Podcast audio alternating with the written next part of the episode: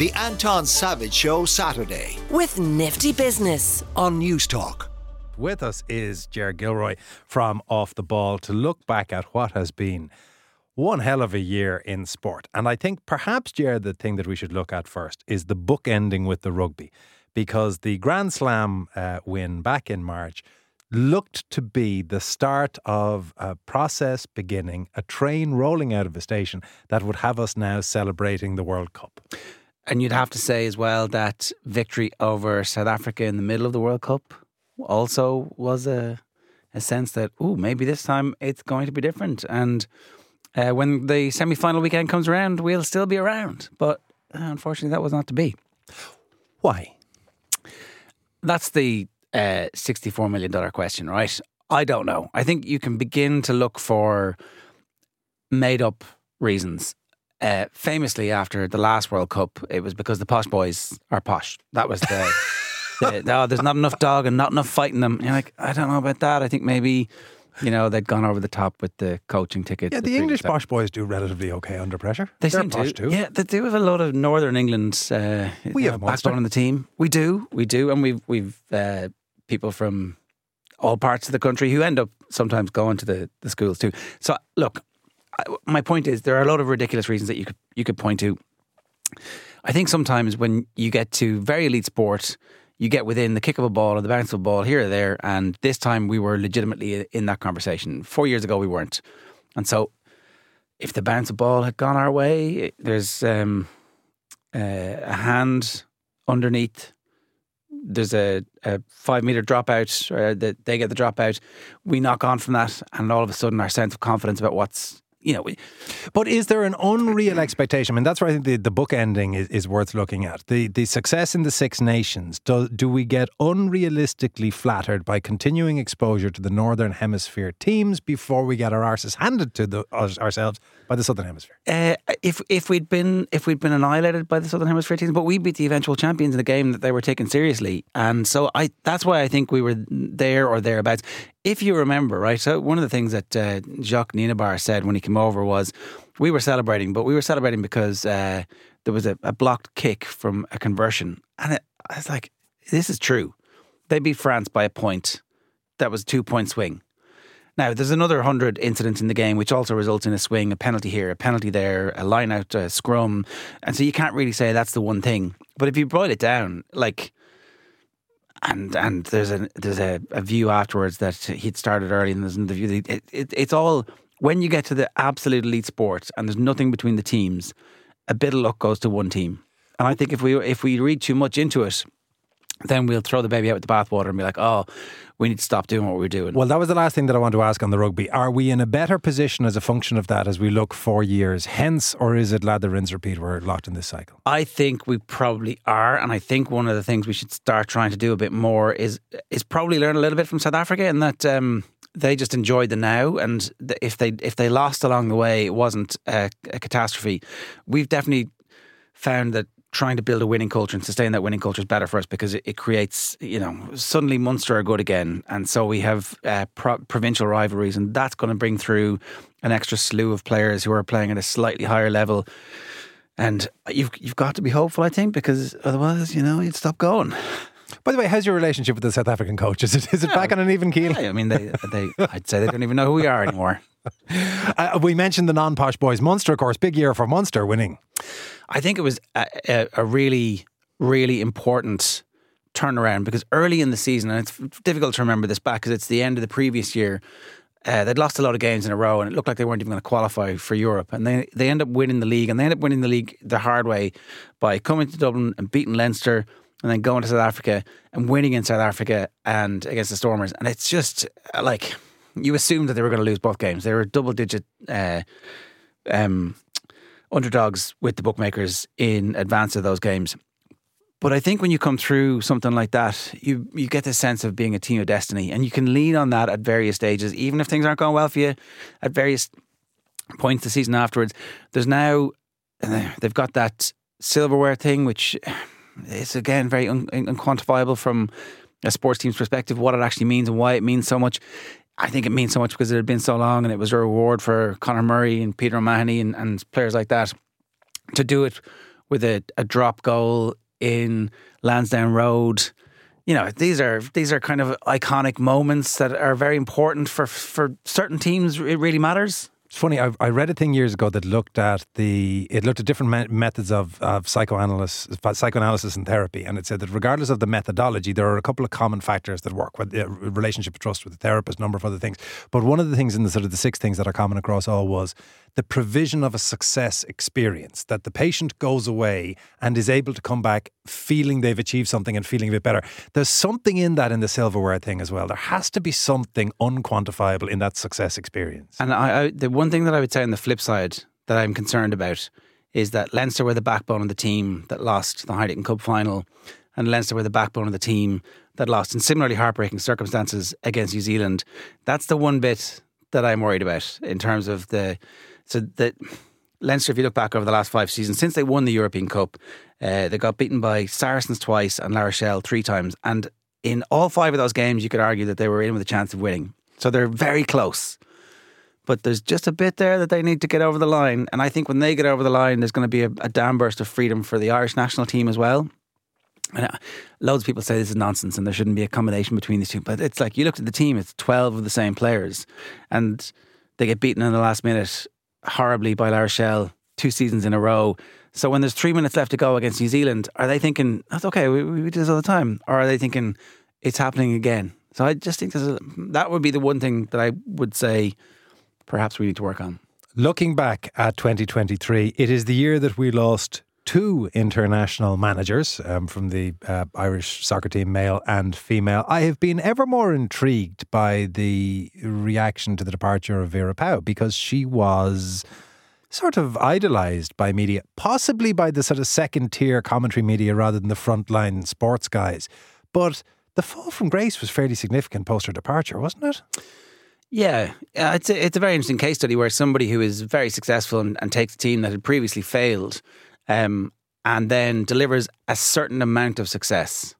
I think if Vera had got the team out of the group, it would have been impossible for the FAI not to give her a new contract.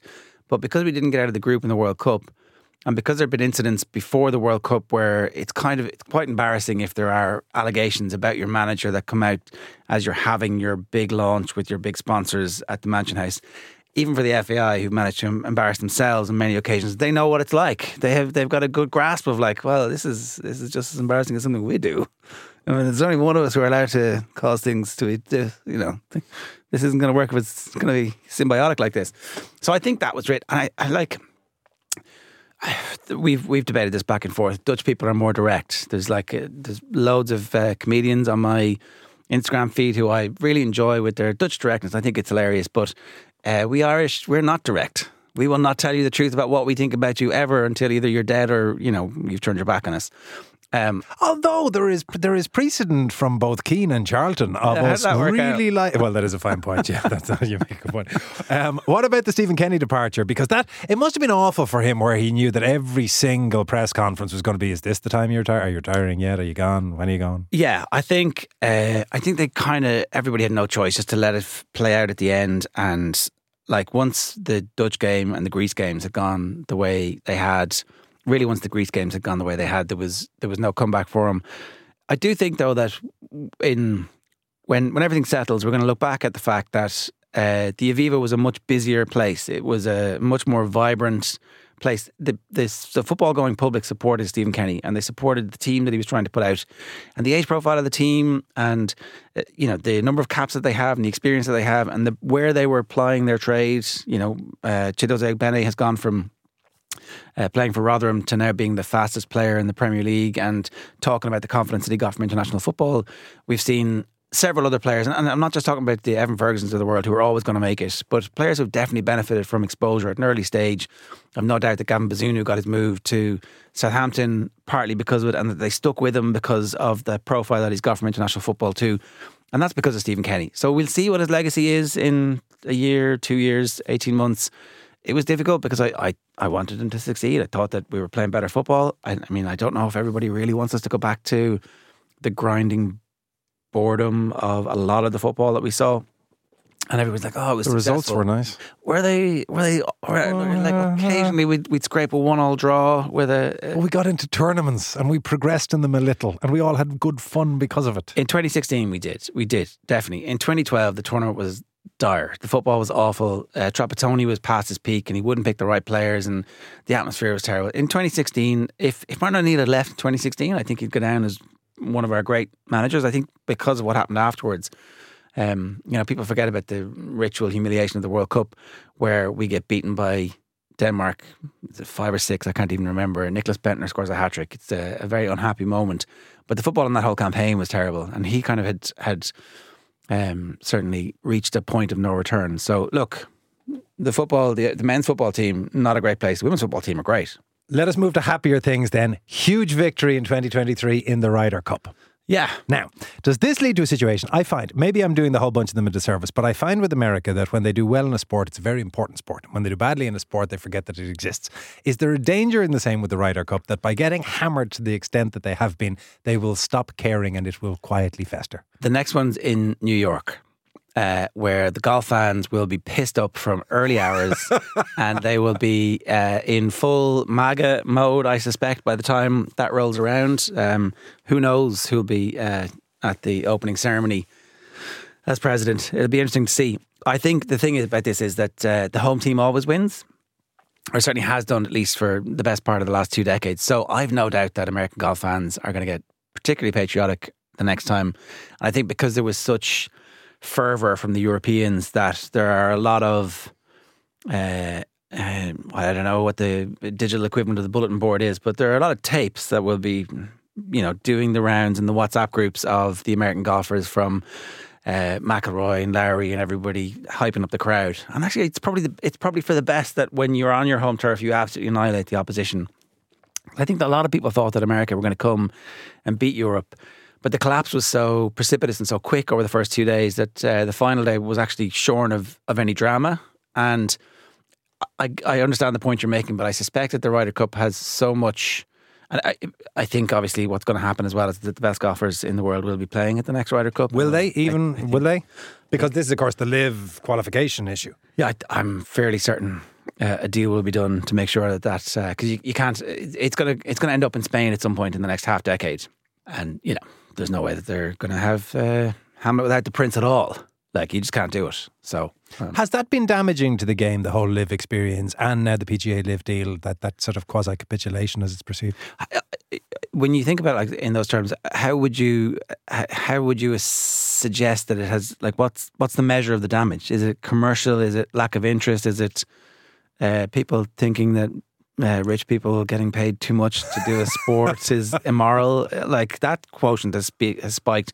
But for golf fans, I don't know. I don't know. Give me a sense of what you're excited about for the year to come in sports. Your personal life is your own business. There you. I go. There you go. uh, well, I, I think the Euros in Germany is going to be great because a football tournament in Germany. Uh, there's a, there's a world in which all football tournaments should always be held in Germany. They organise it so well. The fan culture is sensational.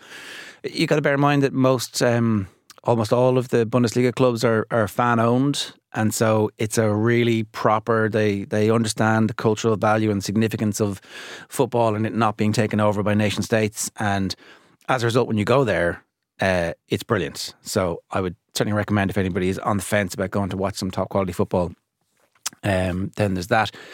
I think golf and whenever Jon Rahm plays at the Masters is going to be particularly interesting to see exactly what level of support he gets from the crowd at Augusta, who you know are, are quite genteel compared to some of the other ones.